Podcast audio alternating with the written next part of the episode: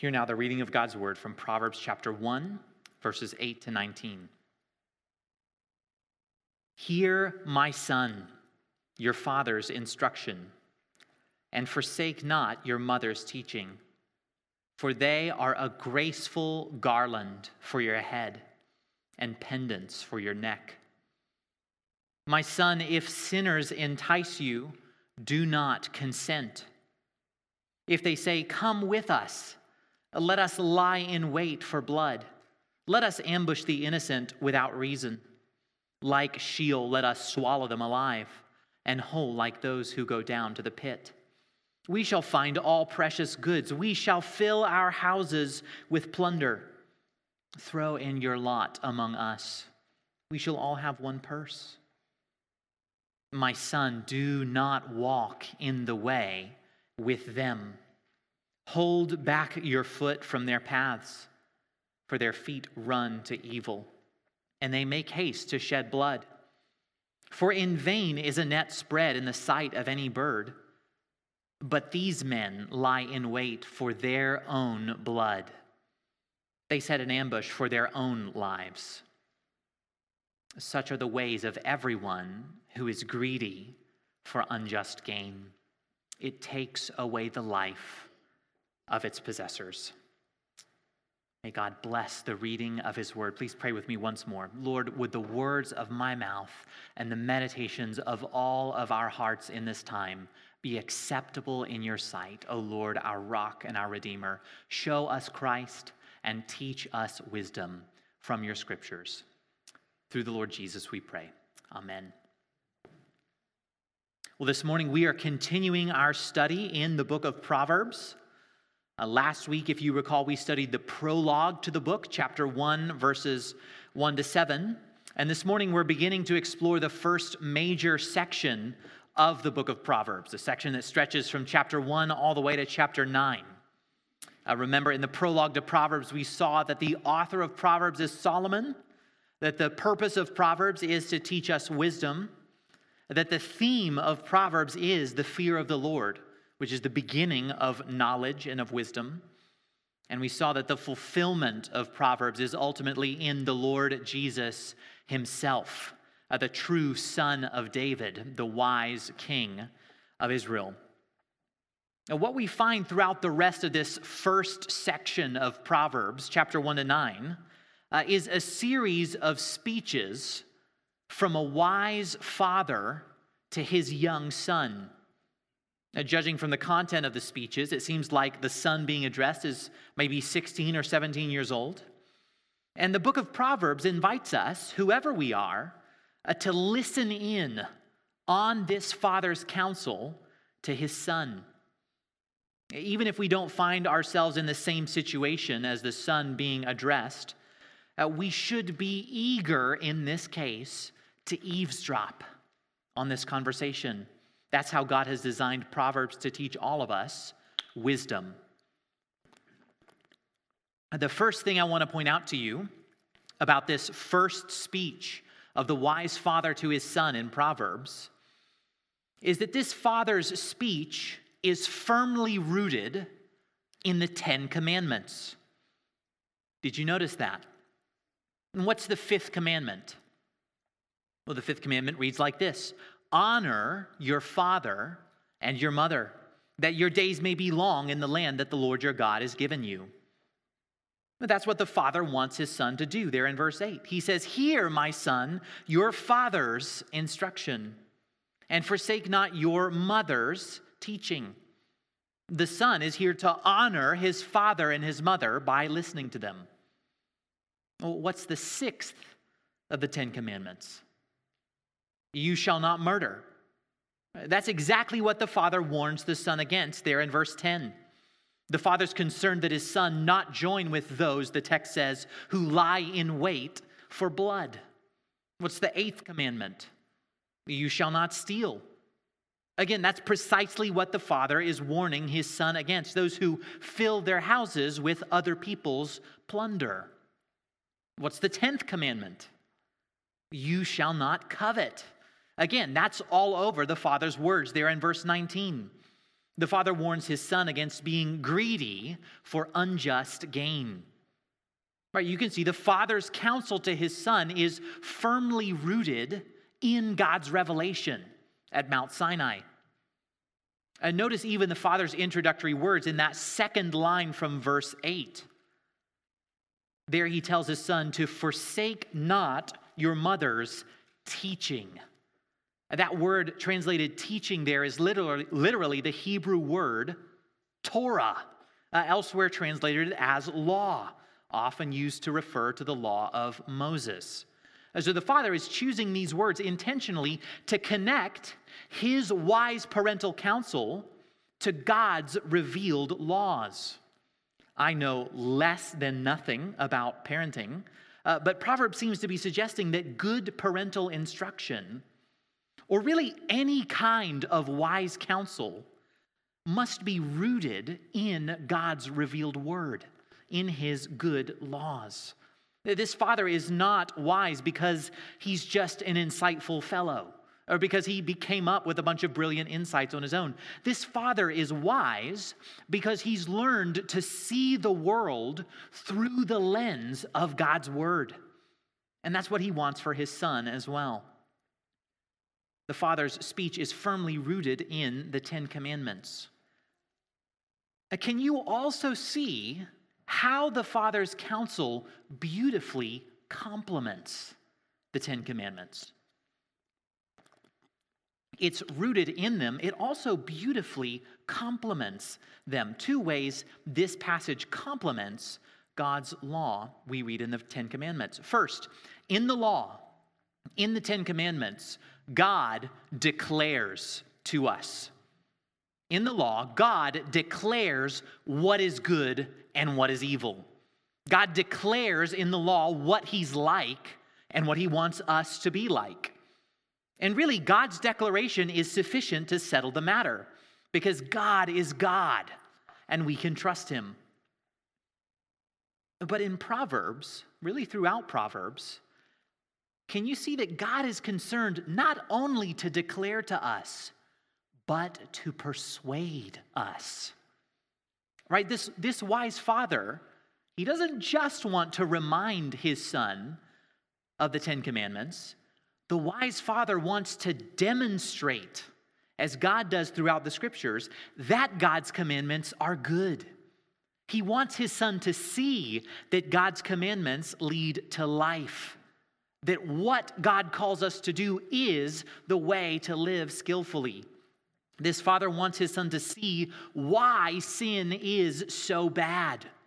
He aches for his son to share his view of the destructiveness of sin. And Proverbs complements God's law by demonstrating and persuading us of the wisdom and the goodness of God's commands. Here's the second way that Proverbs complements God's law. This passage in Proverbs reveals that our obedience is downstream of our listening.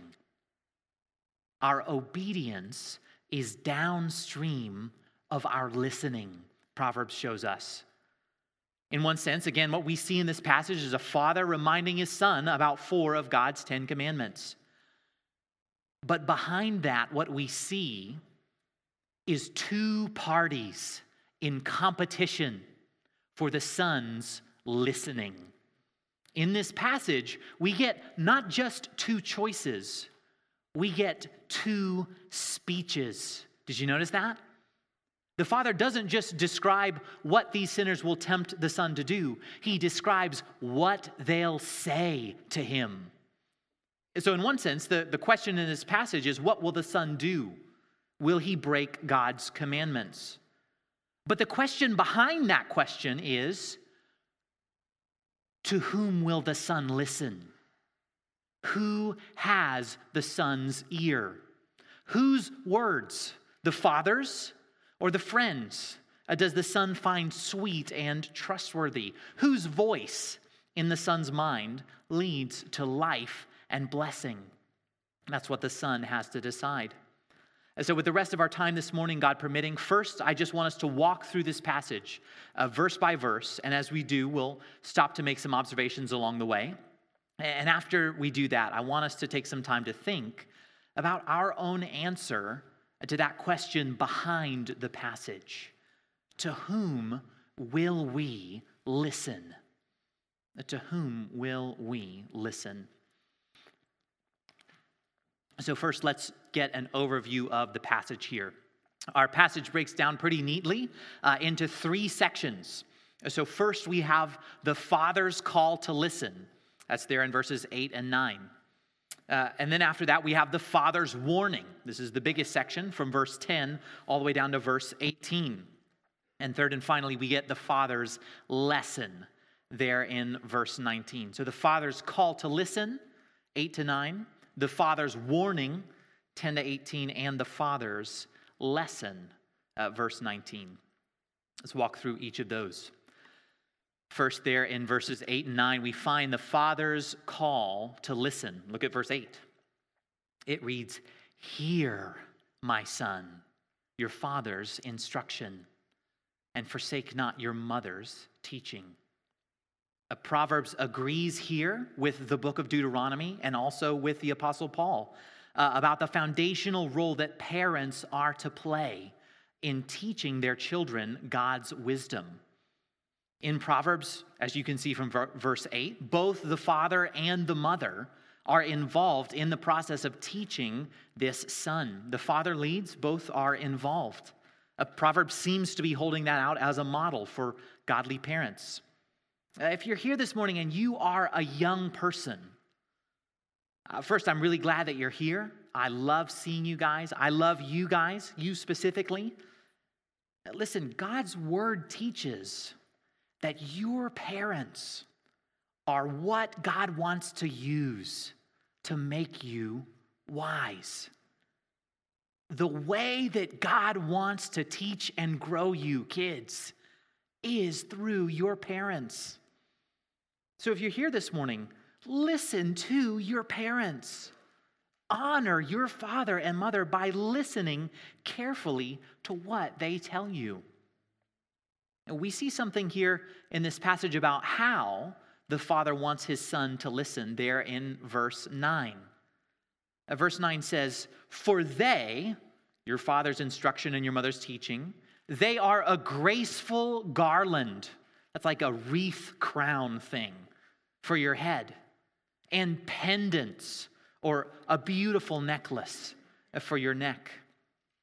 You know that there's more than one kind of listening, right?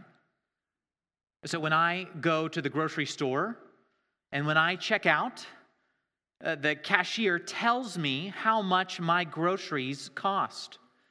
And I sort of, kind of listen, right? If I'm paying with cash, I sort of listen enough to know which bills to get out. So the cashier says that'll be 34.72. And I think, okay, so I need a 20, a 10, and a 5. That'll be, and I'll get 28 cents back, right?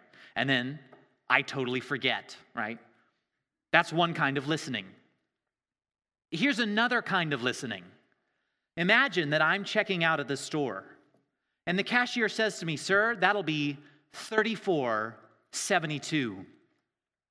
And I look him in the eye and I say, 3472. And he says, Yeah, 3472. And I say, Ah, 3472. Sir, I got it. And I take the receipt, which is really nothing but a record of what the cashier has told me. And I go home and I get my scissors and I get on YouTube and I look up some origami classes and I craft the receipt, the record of Milton from Amazon Fresh's words to me that my groceries cost $34.82 and I craft the receipt into a pendant or a necklace for my neck. And the rest of the week, I wear it around so as to remind me in all of my relationships, in all of my dealings, that Milton from Amazon Fresh told me that my groceries cost 34.72. Right? That's a really silly example, right? And it's silly because how much my groceries cost isn't that important. But young people, young people, listen. The wise counsel of your godly parents is so important. Christian, listen. The wise counsel of your heavenly Father is so important.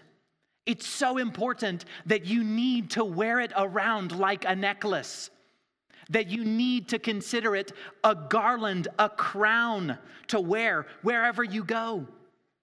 The words of your heavenly Father are meant to be worn like something important, important to you. They're meant to be a part of your outfit, something you put on every time you get dressed, something you present every time you interact with others, something you're conscious of in all of your dealings and doings.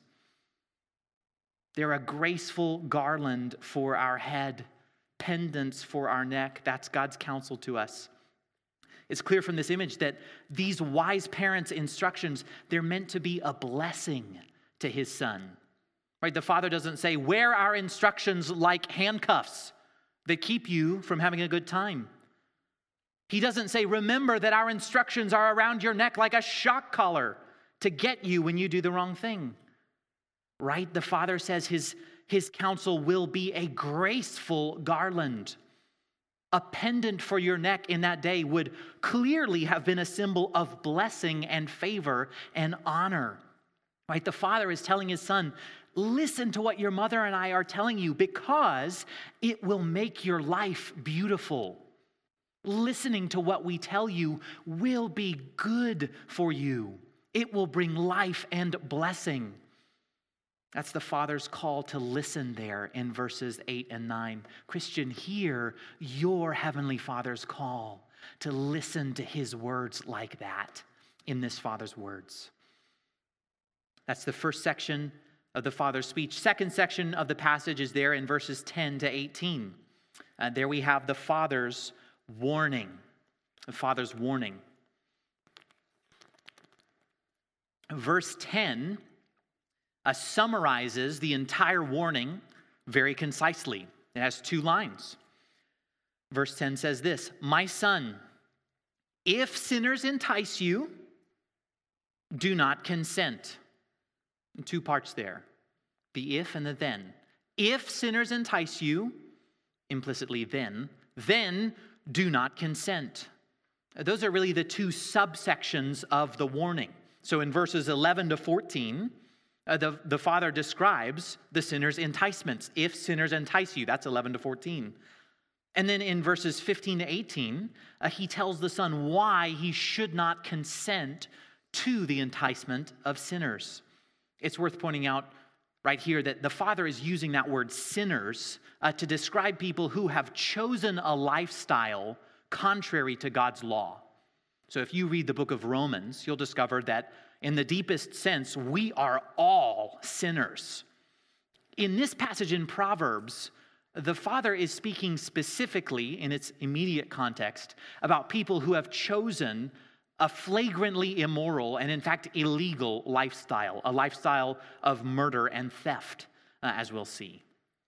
So let's now walk through these two subsections of the Father's warning, first through 11 to 14 and then 15 to 18. There in verses 11 to 14, the Father gives voice uh, to the sinner's enticements. The Father understands that his Son's obedience or disobedience is a matter of whose voice he chooses to hear.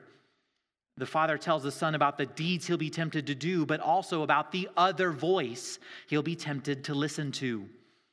And did you notice this wise Father? He's able to give the strongest version of his opponent's argument. And by the way, that's really helpful when you're trying to be persuasive. Right? The father, he understands the appeal of real evil, even though he's intent on helping his son see that its promises are false. There in verses 11 to 14, the father puts his finger on several appeals of these sinners' enticements. Look at the first appeal that he describes the appeal of thrill, there in verses 11 and 12. Look at verses 11 and 12. The father says, If they say, Come with us, let us lie in wait for blood, let us ambush the innocent without reason. Like Sheol, let us swallow them alive and whole like those who go down to the pit. These mobsters, they invite the son to join them in murder for no reason, uh, just because the doing of the deed offers a kind of evil thrill. And friends, especially young people, you know this, right? Evil can be thrilling for a little while. Right? These thugs, they get a rush from murdering innocent people. They feel powerful when they swallow up innocent victims. And listen, if all that you want is a little short term pleasure right now, you can probably get that from doing evil.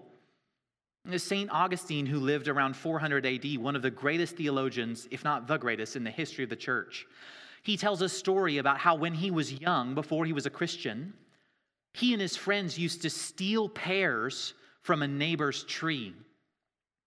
And then they would throw the pears away. They didn't even want the pears, they had access to better pears. But they enjoyed stealing because sinners love sinning together.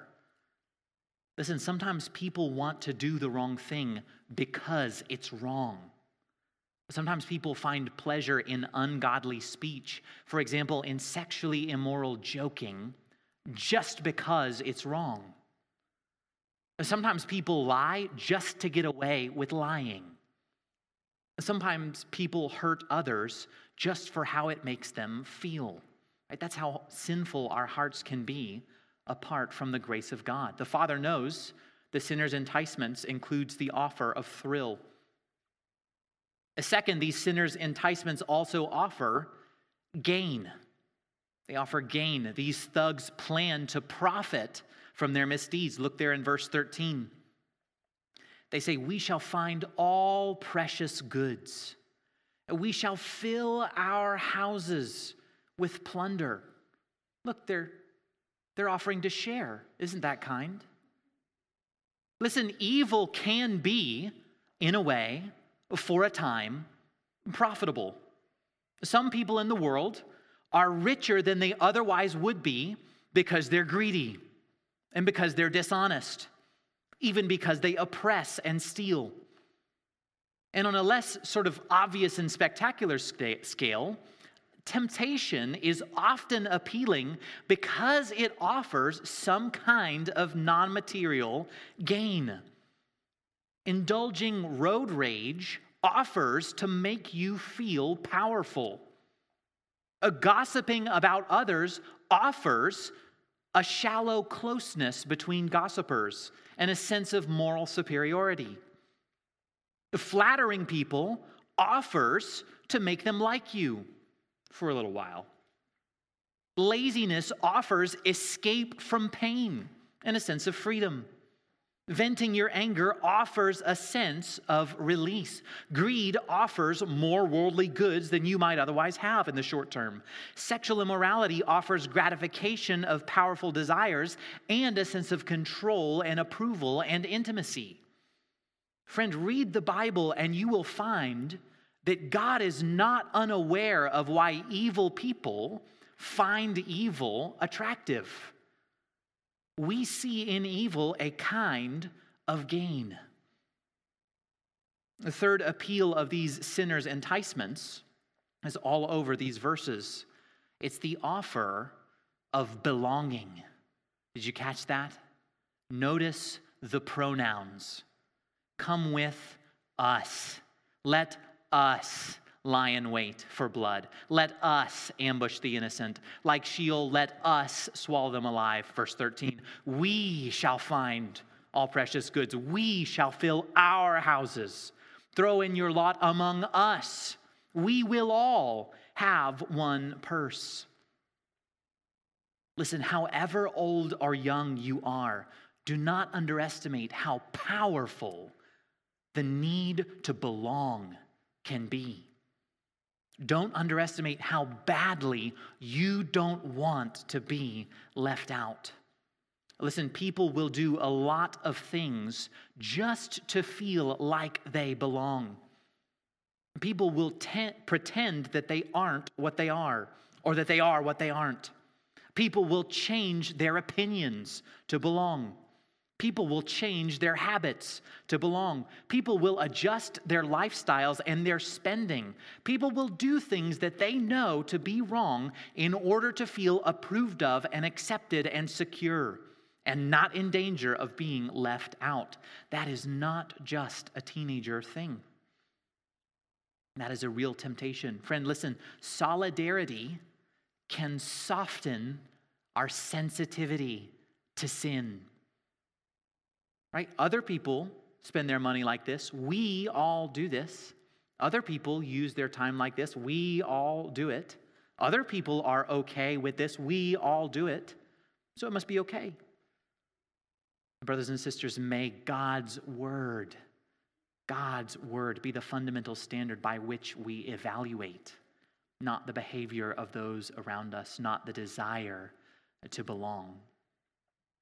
Those are the sinner's enticements there in verses 11 to 14. In verses 15 to 18, the father tells the son why he must not consent. Verses 11 to 14 if sinners entice you, verses 15 to 18 do not consent.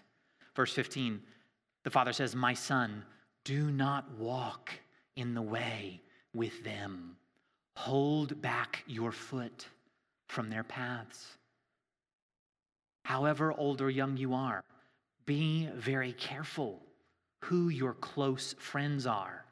Always be kind to everyone indiscriminately. Be willing to be friends with people who don't know the Lord, absolutely.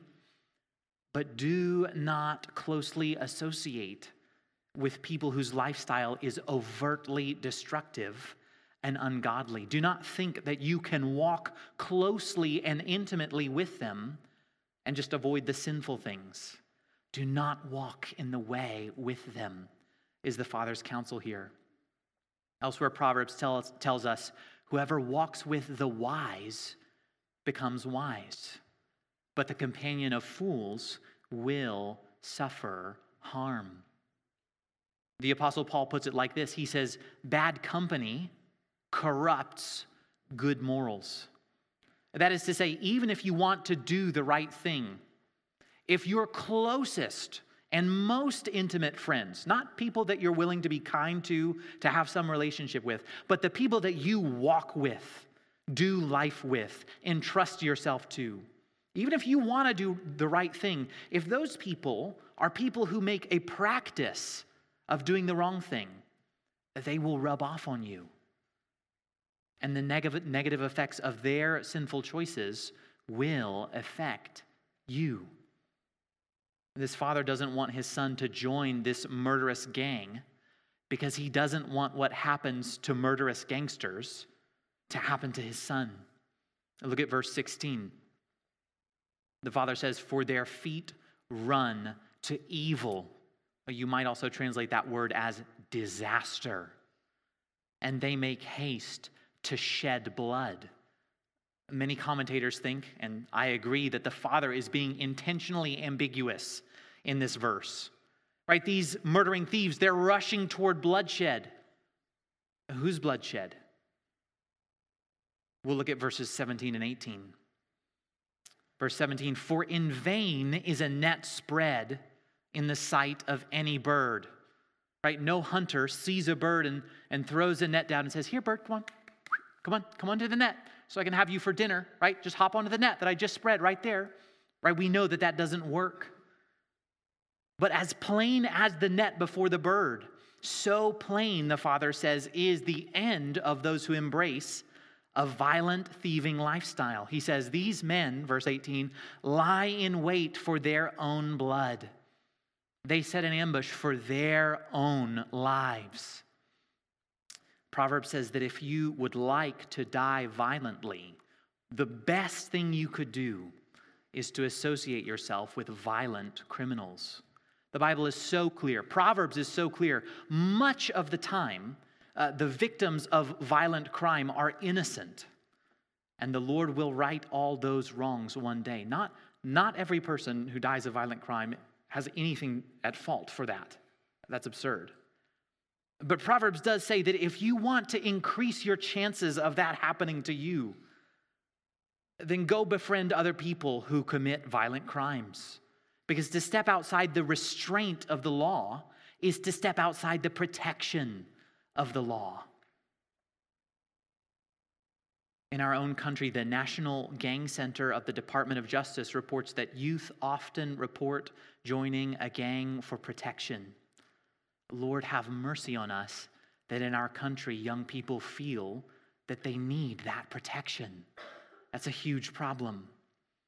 Right? But the protection of a violent and illegal gang is a lie. Right? The Gang Center reports that numerous research studies have shown that the risk and rate of victimization, especially violent victimization, increases substantially upon joining a gang. You don't need me to tell you that this morning. There in verse 19, the father concludes his speech with the lesson.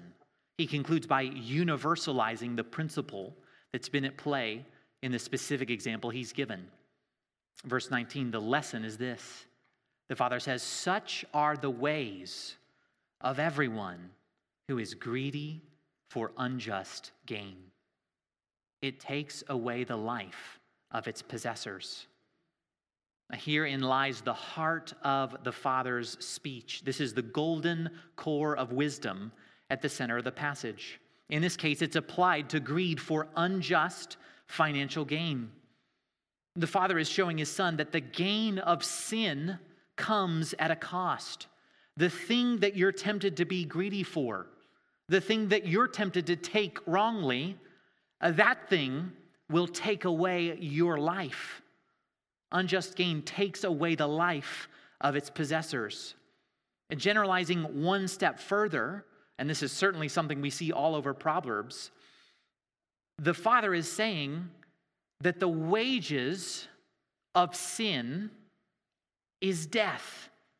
Right? The heart of the father's wisdom is this it's to see that because God is the fountain of life, to sin, which is to offend against God and to turn away from Him, is to cut oneself off from true life.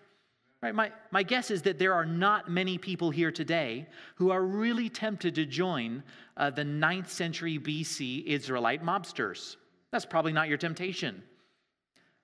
But, friend, can you see that this passage is showing you that disobedience to God brings death into your life? Right? Can you see how your sin, just think for a second about one sin that you struggle with. Get it in your mind. Can you see how your sin corrupts and disintegrates the flourishing that God wants his image bearers to enjoy? Can you see how your sin robs you of true life? Can you see how the gain that you want from sin is actually killing you? Uh, the wisdom that the Father wants for His Son, Christian, the wisdom that our Heavenly Father wants for us is to see sin and its consequences clearly so that we might avoid its terrible end. Perhaps no one in church history has written better about this than the Puritan Thomas Brooks in his famous book, Precious Remedies Against Satan's Devices. Uh, Brooks writes concerning the kind of temptation that we see here. He says that Satan endeavors, when he tempts us, quote, to present the bait and hide the hook, to present the golden cup and hide the poison to present the sweet, the pleasure, and the profit that may flow in upon the soul by yielding to sin, and hide from the soul the wrath and misery that will certainly follow the committing of sin. Satan, with ease, puts fallacies upon us, Brooks writes, by his golden baits, and then he leads us and leaves us in a fool's paradise. He promises the soul honor, pleasure, profit. but pays the soul with the greatest contempt, shame, and loss that can be. Uh, Thomas Brooks encourages us as a remedy against this device of Satan. He says this solemnly to consider that sin will usher in the greatest and saddest losses that can be upon our souls. It will usher in the loss of that divine favor that is better than life, and the loss of that joy that is unspeakable and full of glory, and the loss of that peace that passeth understanding and the loss of those divine influences by which the soul has been refreshed, quickened, raised, strengthened, and gladdened, and the loss of many outward mercies which otherwise the soul might have enjoyed. Brothers and sisters, don't misunderstand. God forgives sinners, and the Father's children cannot lose his love. But, Christian, right, you, you know that sin ruins your ability to enjoy communion with God. Your ability to enjoy God's love is thwarted by walking in sin. So, what will the Son do? Will he walk in the way with the sinners who entice him? Or will he listen to the Father and hold back his foot from their paths? what the Son does is downstream from whom the Son listens to. If the Son believes what the Father says, if the Father has his ear, this is a no brainer, right? Don't consent. Bad deal. But if the Son hears more sweetness and more safety in the enticements of his peers, it's game over.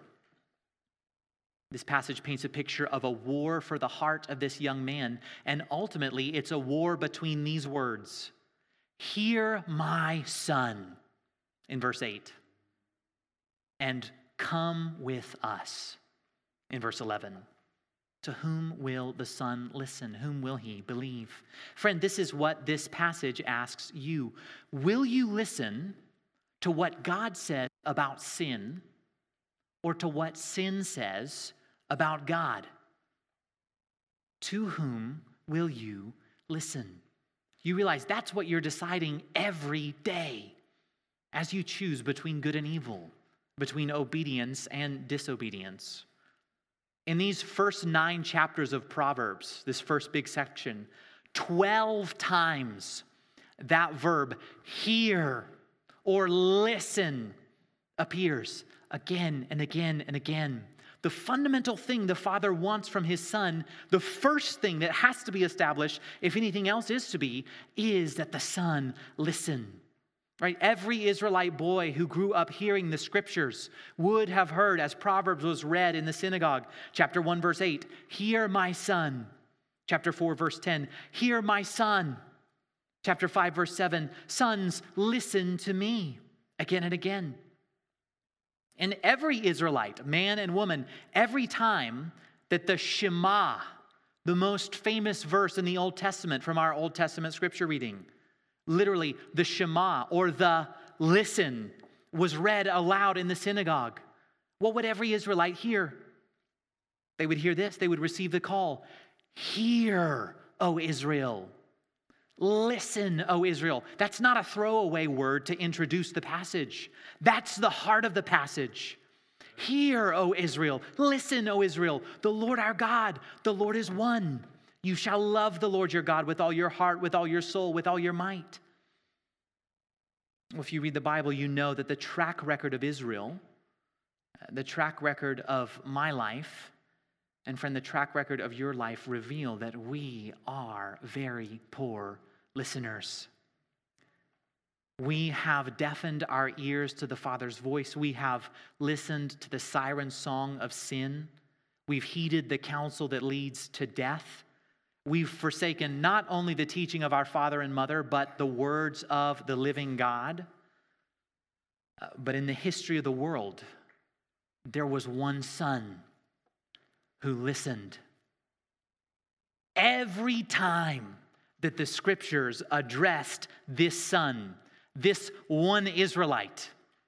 Every time the call came to him, Hear my son, this son could answer from his heart, Speak, Father, I'm listening. Right? Can you imagine the listening son, 15 years old, sitting in the synagogue, Proverbs being read? He's leaned over and fully attentive. He hears, Hear my son your father's instruction. And he says, I will. Right? God had one son who listened perfectly to his father's wise counsel. That son grew up and he said, I always do the things that are pleasing to my father. That son's name is Jesus. Jesus is the son who heard his father's words, the son who listened to the wisdom that gives life. But wait, what, what happened to Jesus? What happened to the son who listened? God's wise son, the son who listened, the son who was never once greedy for unjust gain. That son was killed violently by a mob that son was crucified like a criminal, straight out of Proverbs 1. And listen, the reason that Jesus died that way was because he was listening to his Father. Jesus died that way because he was on a mission from his Father to die as a substitute for sinners like you and me who have not listened. The Bible teaches that for our sins against God, we have a worse thing coming than a violent death as a mobster. We have a day of reckoning with a holy God to whom we have not given the allegiance that we owe. And the same Bible teaches that in shocking mercy, God gave his listening son, his obedient son, to die as a substitute in the place of everyone who would trust in him. Uh, Jesus took on himself the death, the hell that our sins deserve, in order to save everyone who would trust in him.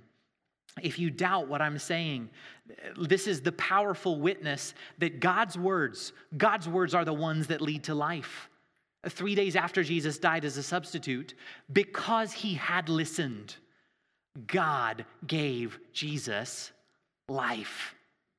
God raised Jesus, his listening son, from the dead, a fact witnessed to by hundreds of people, many of them mentioned by name in the New Testament.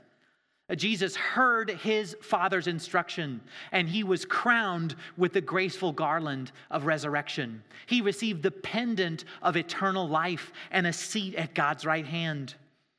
And friend, listen, if you will trust in Jesus Christ, if you will hear, if you will listen to his offer to forgive you, then God will forgive you.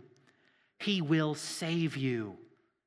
And more than that, God will address you with these precious words from verse 8 My son, my daughter. Listen, you have a fundamental need to belong somewhere. Earthly fathers, stable families, these are good things. These are gifts from God, good places to belong in a proximate way. But ultimately, you need to belong to the God who made you. You need to belong to Him as His son or His daughter. That's what's on offer to you today through Jesus. Not only will God forgive you, not only will God adopt you, God will begin to teach you how to listen how to be wise like Jesus is wise, how to discern the false voice of sin, the enticements of sin from the life giving voice of your Father. Christian, remember that part of the good news for you today is that God, your forgiving Father, is making you like Jesus, his listening Son. God is committed to breaking our addiction to the death inducing bait of sin. He is committed to making us wise like Christ is wise, and He has promised to crown us one day with a garland of grace and a necklace of honor. May our gracious Father continue to teach us to hear his words. Let's pray he would do that now.